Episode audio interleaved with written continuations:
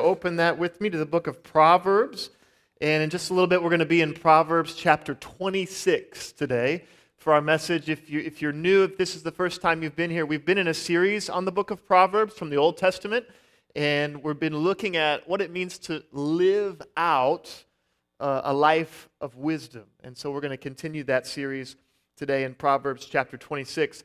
Uh, but I want to begin with some famous contradictions famous contradictions. And I don't know, I'm sure most of you, you'd never contradicted yourself ever. You, you never fall into that, that folly of contradiction, never, ever, ever.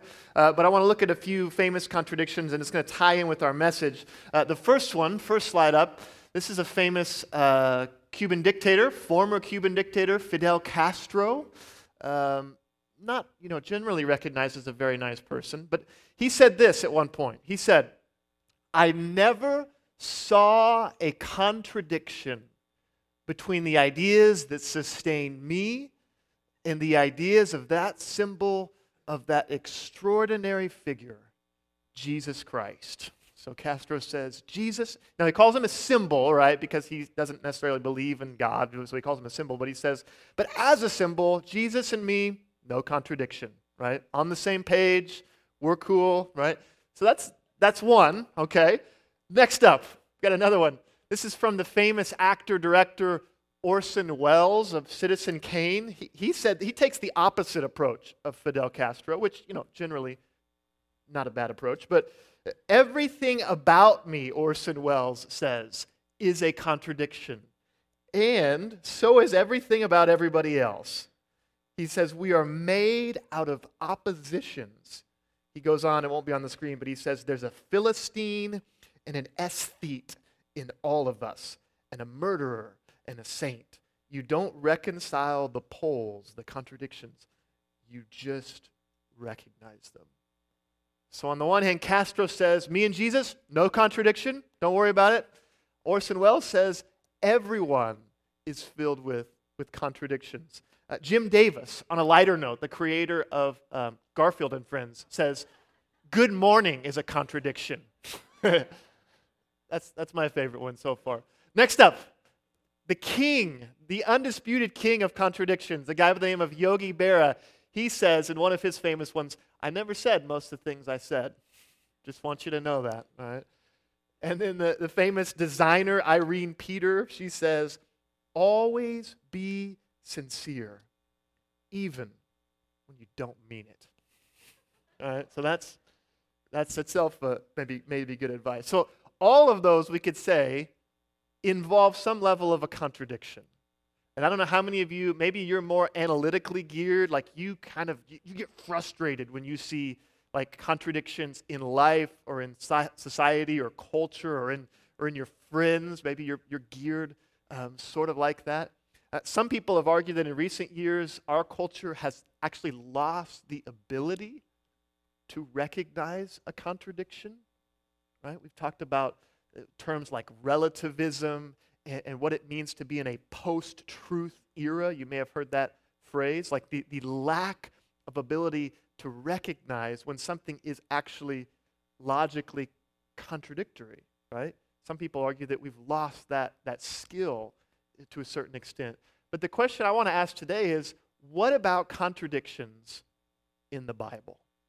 What about contradictions in the scriptures? And in the class that I'm supposed to be teaching, but I'm not because I'm in here right now, they're actually looking at this idea today in this Critiques of Christianity course that's going on in C8 at 915. Well, are there con- contradictions in the Bible? Are there untruths in the Bible?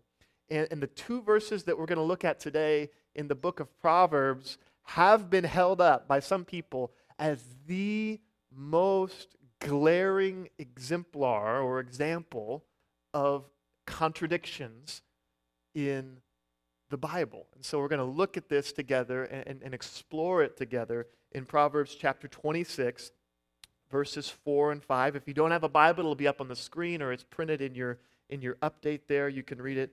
It says this in Proverbs chapter 26, beginning in verse 4 do not answer a fool according to his folly, or you yourself will be just like him.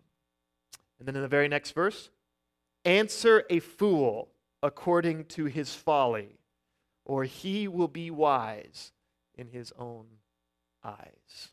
I'll read it again because it's very short, two verses. Don't answer a fool according to his folly, or you yourself will be like him. Verse 5 Do answer a fool according to his folly, or he will be wise in his own eyes. Right? And I don't know if any of you watched Sesame Street growing up, but they had a song on Sesame Street. And the song went sort of like this One of these things is not like the other one, right? You remember that song? And you had to, like, which one doesn't fit, right? You had to spot the contradiction. And, and here, many people, like, what? These are opposite commands. Don't answer a fool according to his folly. Next verse. Answer a fool according to his folly. And they're right next to each other in the book of Proverbs. And so I want to look at the, uh, how is that not a massive contradiction? Right? Two completely opposite pieces of advice right next to each other. And I can relate to that a little bit because I give that sort of advice all the time to my kids, right? To my spouse, to my students, but but I'm not the Bible, right? I'm fallible. So how is that not a massive contradiction? But before we look at that, before we get to the sort of the, the question that I want to answer, we need to address another issue. And the question is who is this person that the passage is talking about under the label of the fool? The fool. Who is the fool? And this is not the time to gesture or motion towards your spouse in the, in the service. I got a guess right here. Um, the, right? You should see the electrical job that this fool did, right? The, the, the fixing of the toilet, right? Um, who is the fool in the passage? Uh, who is the fool that's spoken of? And we've seen that the book of Proverbs likes to engage in what could be called like typology or the construction of these kind of archetypes. And we've looked at one of them several weeks ago, and I spoke, uh, I did a message on lady wisdom, right? Lady wisdom is a, is a type that's looked at. Last week, if you were here, we looked at another one of these uh, under the label of uh, what the Proverbs call the sluggard, right? So that was another common character. And, and one of the most common characters in the whole book of Proverbs is the fool. The fool. And the fool is contrasted with Lady Wisdom, it's contrasted with the wise son that the father gives instructions to.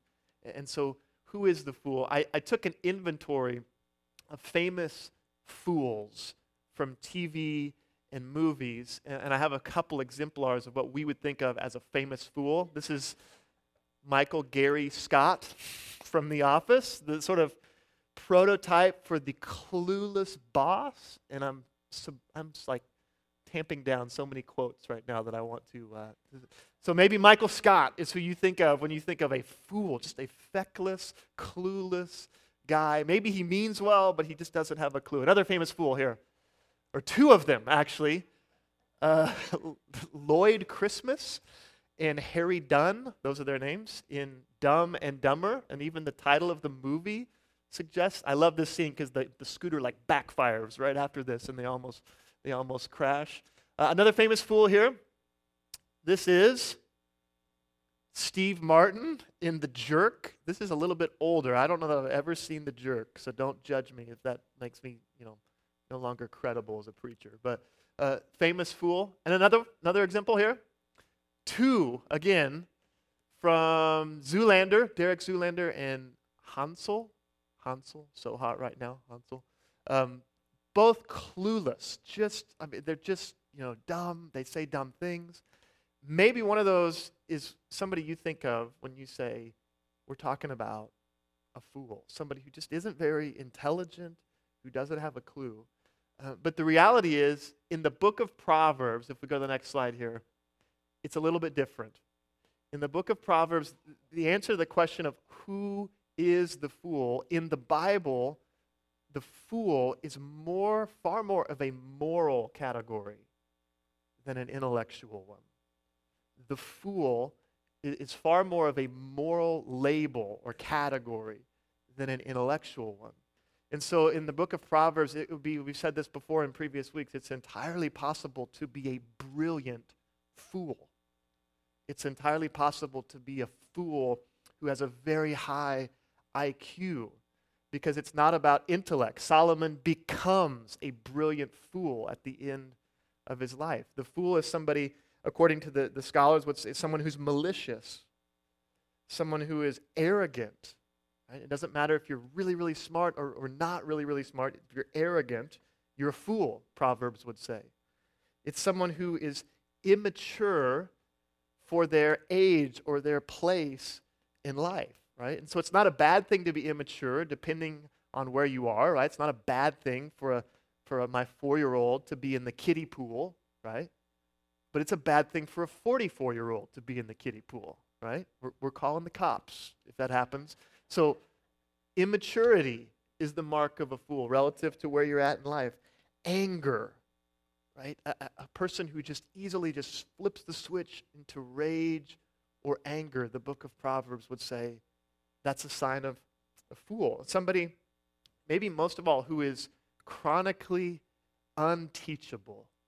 They just have a sort of unteachable spirit. The book of Proverbs would say that's a mark of the fool. And so each one of those are connected more to sort of moral characteristics and to maturity than they are to sort of an intellectual, you know, lack of capacity or, something, something like this. Uh, Proverbs 26, a couple examples of the fool that we won't get to specifically, but we need to touch on from Proverbs chapter 26. Like a thorn bush in a drunkard's hand is a proverb in the mouth of a fool. And so the Proverbs are supposed to help you and make you wise and make life better for you and those around you. But to give a proverb to a fool, it says, is like just giving a thorn bush to a drunk. And they're swinging it around and they're hurting themselves and they're hurting everybody else, right? They're, they're unteachable when it comes to wisdom. Next up, Proverbs 27 Stone is heavy and sand a burden, but a fool's provocation is heavier than both. This, this, this sense that, like, man, I used to have to carry, you know, heavy loads for work or for, for something, but I'll tell you what's heavier than all of that. have to interact with that fool every day. Right? That provocation, Proverbs 27 says, is heavier than, than stone. And so, just like last week, the book says uh, harsh things about this, this person, this type uh, of the fool. But the reality is, all of us have encountered the fool in certain ways, but the, the other side of it is this all of us have been the fool, right? All of us have acted foolishly, and we could go around the room and tell stories, and that might be a very entertaining sermon, right? Uh, and so it's, it's not a category that it's just about those people out there. That's one of the dangers when we when we preach or when religious people get together we're like, yeah, you tell them, right? But it's something that all of us have embodied. It's not just something we, we see in other people. The fool is, is who we're talking about today.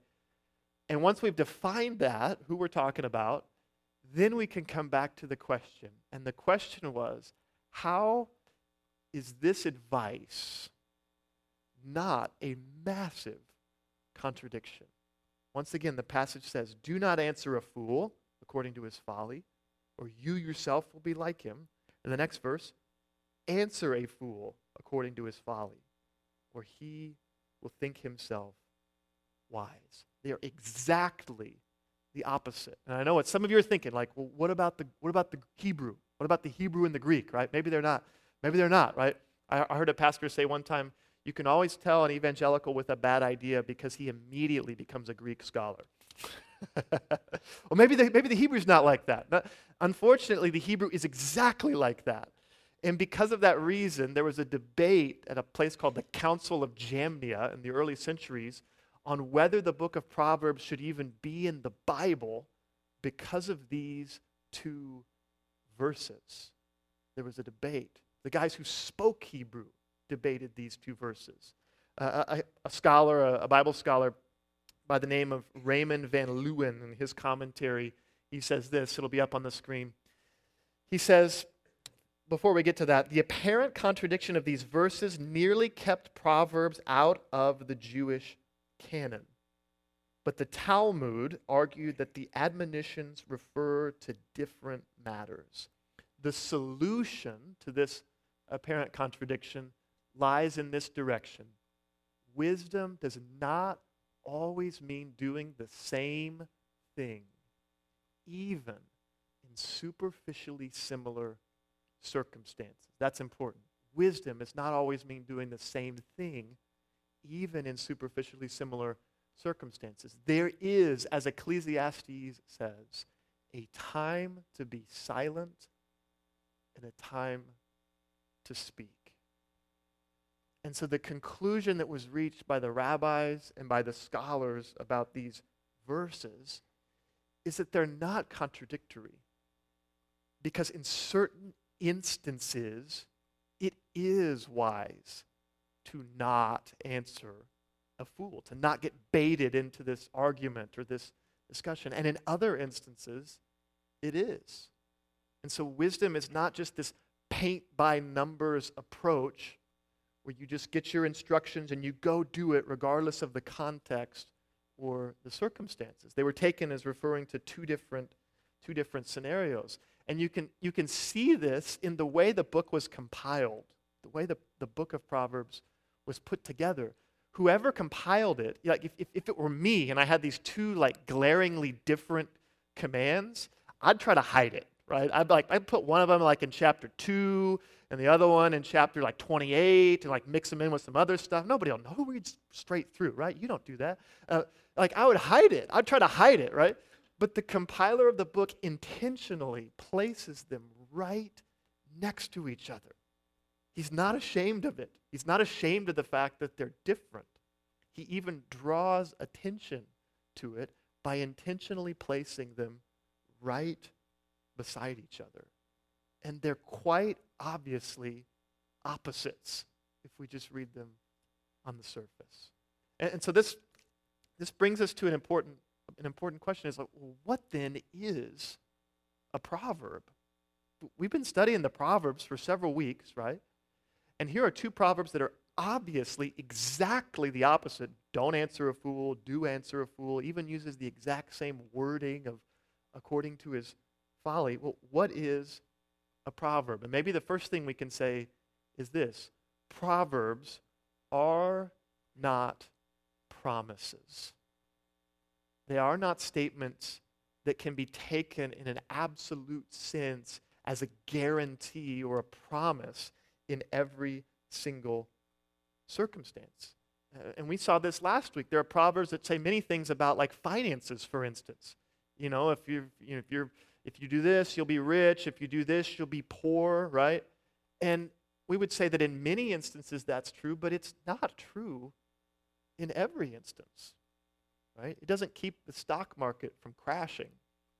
It doesn't change the reality in sub Saharan Africa, right? You can't just like obey all the proverbs and be really, really rich in certain instances. Jesus himself dies poor, and so poor that when they divide up his stuff, they're left literally with only the shirt on his back. And it wasn't because he was a fool. So Proverbs aren't promises. They're not this sort of like magic code or guarantee in every instance. Scholars would say next, Proverbs are about probability. Proverbs are about the probabilities of life. That if you want to be successful or healthy or to have good relationships or, or prosperous, then do these things, and the probability is it will pay off. Doesn't keep you necessarily from getting some form of cancer that's going to make life you know, difficult financially or otherwise. It's not a guarantee, but it does pertain to probabilities. Proverbs 10:27 says this, a famous proverb. It says, The fear of the Lord adds length to life, but the years of the wicked are cut short. There's another passage that famously talks about that. Like if you obey your parents, right, you will have a long life. Well, not always. Not always, right? I, we've known children who've died young. We've known, I have a brother in law who died very young. It wasn't because he was a bad kid, right? So Proverbs deal in probabilities. The fear of the Lord adds length to life, but the years of the wicked are cut short. 26, or 22, verse 6. Start children off on the way they should go, and when they are old, they will not turn from it. And so there's truth here. There's truth here, but it is not a guarantee in every instance. Right? So to claim that is to misunderstand what a proverb is. It's to misunderstand the genre of literature that we're talking about. Proverbs are not promises, proverbs are about probability. And the wisdom literature is not ignorant of this reality.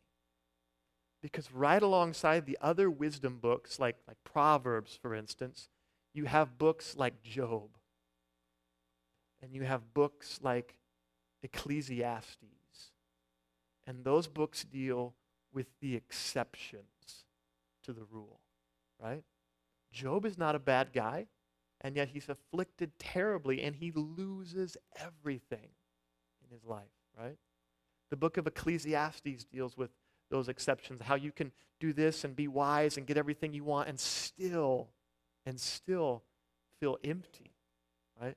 And so the, the wisdom literature is very aware of this of this reality about what a proverb is and what a proverb isn't. And so, with regard to the passage we're looking at today, it comes down to a single crucial word, and the word is discernment. The issue in, in our passage, these two verses, is discernment. How do I know when to shut my mouth when I'm dealing with someone who I think is saying or doing foolish things, right? And how do I know when I actually need to sort of interject something because it's important? And so the whole issue on when to apply one or the other of these proverbs can be summed up in that one single word discernment. How do I discern which of these situations I'm in so I know which of these proverbs speaks wisdom into my life so that I can live it out in the, in the words of, of, the, of the sermon series title Live Out Wisdom. How do we know when to speak and when to be silent? First off, we could say this there are times when it is best to keep quiet in the face of folly. There are most definitely times when proverb number one, do not answer a fool or you will become just like him, right? Is the best advice. There are times to be quiet. And I say that as somebody who talks for a living. right? There's an old adage about professors whenever there's a lull in class, the professor leaps to fill it with the sweet sound of his own voice. right? But there are times when it is best to keep quiet. Example Jesus. Always throw that one out there. Jesus before Herod Antipas, when he's on trial, here's a picture of Jesus standing before Herod Antipas, the man who beheaded John the Baptist, Jesus' cousin, an incredibly wicked, corrupt political leader and he, Jesus is hauled before Herod Antipas. Herod Antipas wants Jesus to perform magic tricks. He's heard that he does miracles, and Jesus doesn't utter a word. He doesn't open his mouth. Because the sense is that Jesus, in that moment, knew that proverb number one, Proverbs 26, verse 4, was appropriate to live out. Do not answer a fool according to his folly, or you will be just like him. And so he's completely silent before this corrupt and wicked politico named Herod Antipas. I think you could say this, sort of applying 1 Corinthians 13. Christians who feel it is their job to correct everyone quickly become clanging gongs and crashing cymbals. 1 Corinthians 13 says, If I speak with the tongues of men and of angels, but I have not love, I'm nothing. I'm a clanging gong, clashing, crashing cymbal. Sometimes I have props, and I thought, how awesome to have a giant gong and just, I didn't know, like someone think, like, are they Buddhists? What are they doing? You know, um, so that's the image in your head, right? Many of us, we attempt to interject wisdom, but what we end up being are clanging gongs. We end up running afoul of Proverbs 26, verse 4, when it says, Don't answer a fool in his folly, or you'll be just like them. It's, it's not my job to correct everyone, it's my job to love everyone. It is not my job to correct every error that I encounter. Right? As, as tempting as that may be in certain, in certain instances. I say this quote all the time. You probably get sick of it, but it's one of my favorite quotes. Few people change their mind because they lost an argument. Right? It's not how it happens for me. Right? I don't get, I, I get more entrenched in an argument. I dig my heels in, right? And so the book of Proverbs says in certain instances it's better to just be silent when you encounter a particular form of folly or, or error. Otherwise, you become a, a, clanging, a clanging gong. Here's, here's some examples.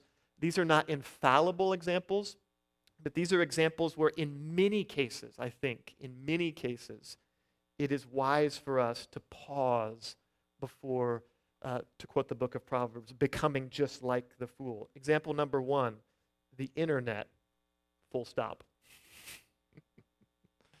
the internet, where civility goes to die. The internet. And especially comment boxes on the internet, right? How many times, I've said this before, how many times have you seen one of those like flame wars just end with somebody, you know what, you're right, I was wrong, I'm sorry. That never, that's never how it goes, right? Never happened in the history of the internet. The internet, and especially comment boxes, may often be a case where we ought to live out the wisdom of the first Proverbs. Don't answer a fool, or you become like him. Another example when the person just isn't ready to hear the truth, they're not ready yet. And so it may be true what you're trying to interject, right?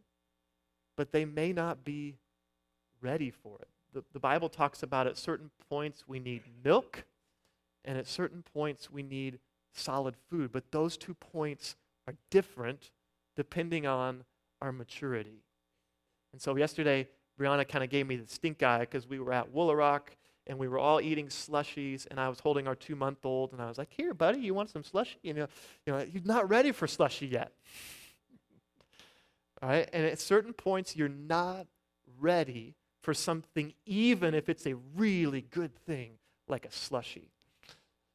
And so, maybe a case where it's good to be silent in the face of foolery is when, when the person's just not ready to hear what you have to say, even if you're right about your, your, your comment or your, your interjection being, being the truth.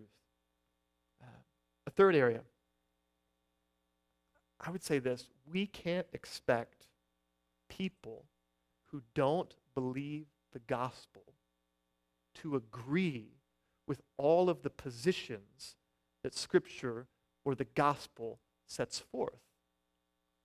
That would be just a contradiction, right? If I don't believe that Jesus is the Messiah, if I don't believe that the Bible is the Word of God, why would I automatically agree when someone starts spouting off Bible verses to me, right? It would be like me responding to, to verses from the Quran. Like, well, it may say that. I think it's wrong, right? So in those instances, th- there's a, there's a need for this wisdom from Proverbs chapter 26, verse 4.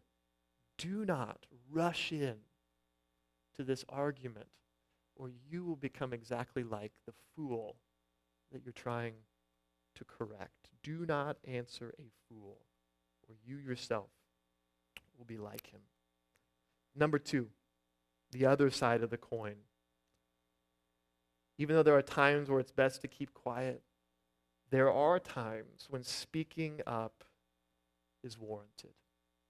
Jesus wasn't always silent. Jesus was silent before Herod Antipas. He was not completely silent before Pontius Pilate. He was not completely silent before Caiaphas and the Sanhedrin when he was on trial before them. There are times when speaking up is warranted. And if, and if you had to sort of make a list of some examples where this might be the case, where the second proverb in this, this two proverb set would be true, I would say one example would be this when you've invested enough time and friendship to actually be heard. When you've made enough deposits in the relational bank to have some credit built up, to have some credibility built up, then you can actually be heard. In those times, it's important to not be a coward, to not just say silent in, in, in, a certain conversation. When you've invested the time, the friendship to be heard. But that takes time. And I don't know about you, but I'm kind of lazy with regard to a lot of that stuff. Uh, I want to interject before I've actually built up the credibility to be to be heard. Rosaria Butterfield, I've quoted her before. She says this about good teachers, and this is like my goal as a teacher. She says, Good teachers make it possible for people to change their minds without shame. Good teachers make it possible for somebody to change their mind without a load of shame being attached to that mind change. That's how good teachers do it, how they bring people along and they establish credibility so that there can be transformation. In those moments, they, they speak truth in a way that can be heard. Another example. First one is if you've invested the time in the relationship. A second example, when a particular form of foolishness, this is just in my view, is actually really harming the vulnerable and the innocent it's not just harming the, the particular fool that maybe is, is saying this, but it's harming the innocent, the most vulnerable, the most innocent among us. And, and the book of Proverbs illustrates this, but another part of the Bible that really illustrates this is in the Old Testament as well, and it's, it's called the prophetic writings, the prophets.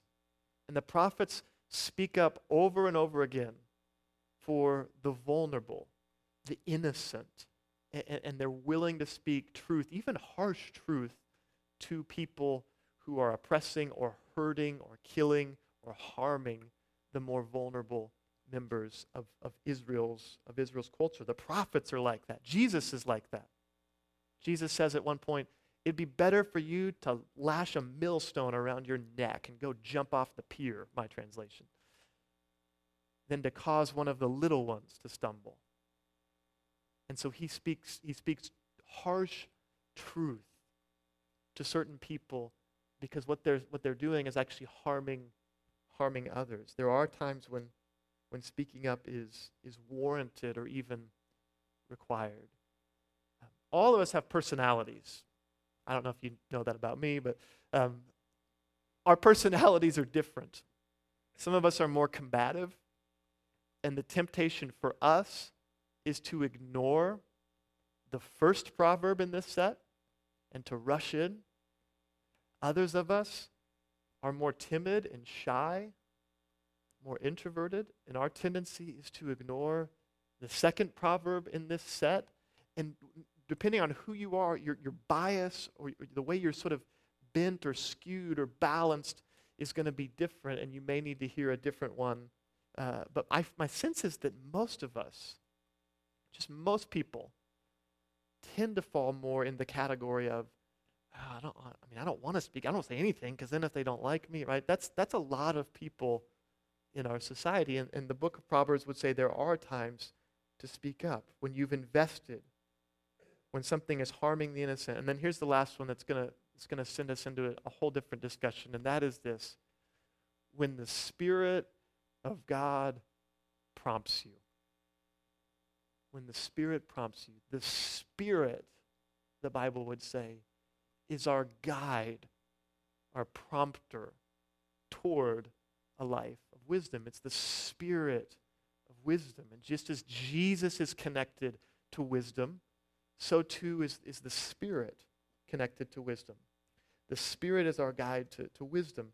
Uh, the Bible doesn't tell us, I know uh, we, we wish it did, the Bible doesn't tell us exactly how to act in every situation that comes up. It, it just doesn't. And sometimes the danger within evangelicalism is, is really a form of heresy because it replaces Father, Son, and Holy Spirit with Father, Son, and Holy Bible. And the Spirit becomes, in the word of one author, the forgotten God. We can't like listen we don't want to be weird right? We don't want to get too spiritual or we might you know become crazy you know run around the room you know. Uh, but the spirit is the guide to wisdom. And so while the scriptures are inspired and true and there to help us in all sorts of situations the scriptures have to be interpreted and applied through the holy spirit. Because there's not a, just a simple paint by numbers, point by point set of instructions for every situation. What exactly do you say when your teenager comes home drunk? Right, look that up in the Bible. Right? Step one, right? Quote Leviticus. Uh, the, I mean, it doesn't. What exactly do you say when that happens? What do you say exactly when your Facebook friend says something untrue or, or hurtful, right?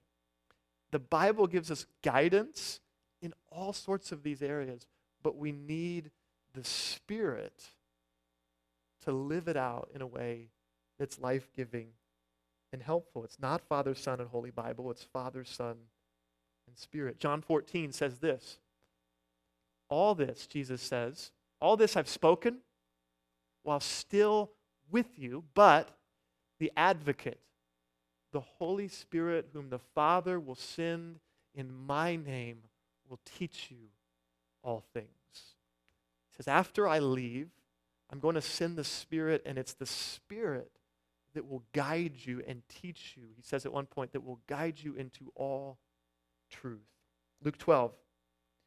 Jesus in Luke 12 says this When you're brought before the synagogues, rulers, and authorities, do not worry about how you will defend yourselves or what you will say, for the Holy Spirit will teach you at that time what you should say. It's a very kind of odd piece of advice because he's like, don't write out a script, right? Okay, first I'm going to say this, then I'm going to, you know, don't, don't, don't make a list, right? Type A types are, oh, great. Um, he says, the Spirit will lead you. And I've had students who tried to take this approach to my New Testament exams. Uh, it, it, had a less um, spiritual result.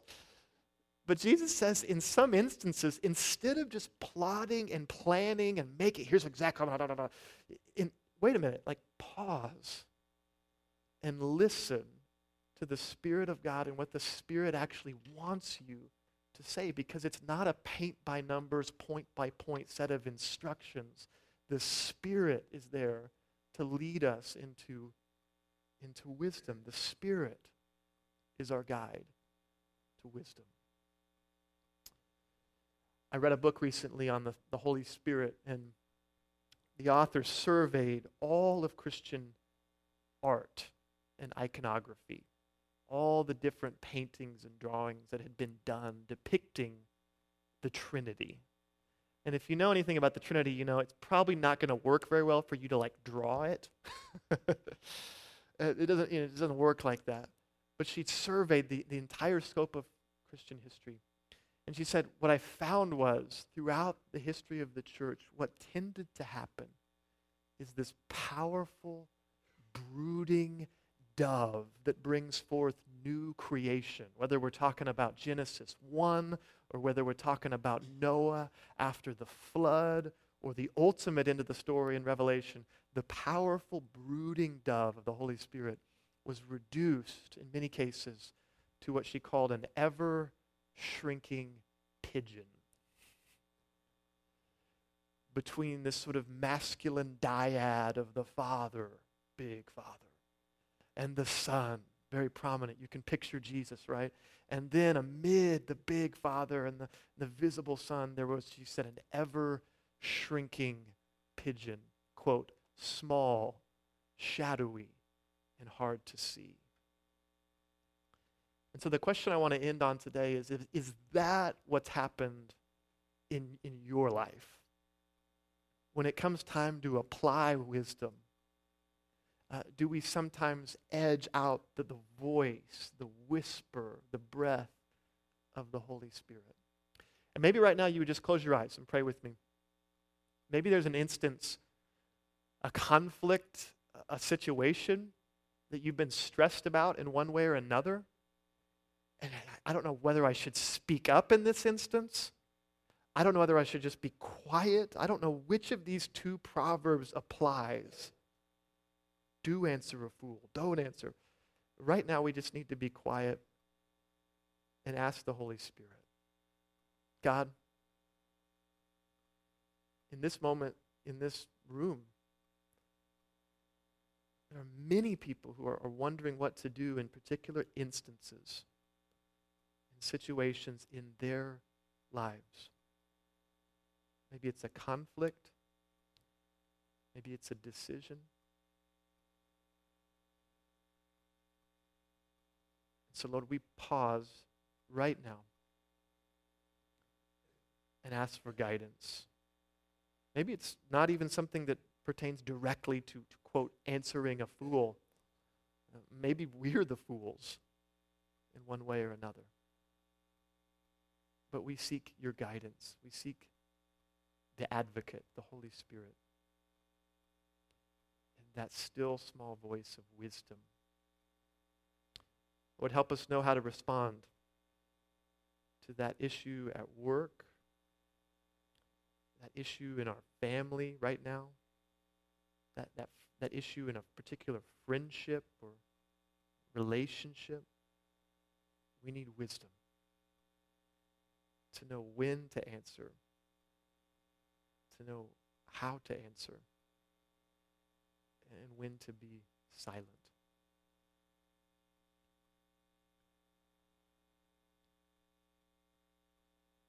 Lord, we pray for guidance this week as we go about our lives. And we thank you more than anything else, as Jesus said, that you have not left us as orphans, but you've sent your Spirit. And you will send your Son again one day to make all things, all manner of things well. So it's in his powerful name we pray. Amen.